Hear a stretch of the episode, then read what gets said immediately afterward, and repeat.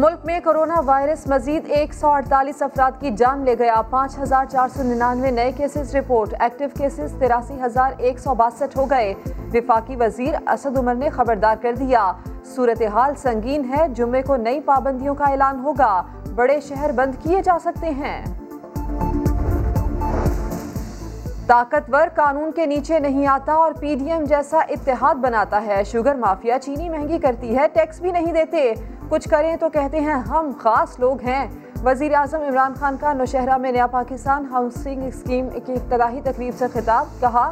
قانون کی بالادستی کی بات لوگوں کو سمجھ نہیں آ رہی، بنانا ریپبلک میں طاقتور کے لیے الگ قانون ہوتا ہے۔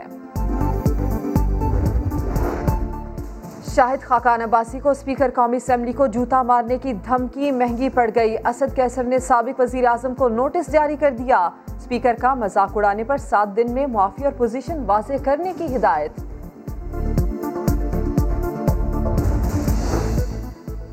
اور ریاست پوری آب و تاب کے ساتھ قائم ہے، کسی کے دباؤ میں نہیں، وزیر داخلہ شیخ رشید کی کالعدم ٹی ایل پی سے کامیاب مذاکرات کے بعد پہلی پریس کانفرنس، کہا تحریک لبیک کالعدم قرار دینے کے خلاف تیس دن کے اندر اپیل کر سکتی ہے۔ ایم پی او کے تحت گرفتار چھ سو انہتر افراد کو رہا کر دیا،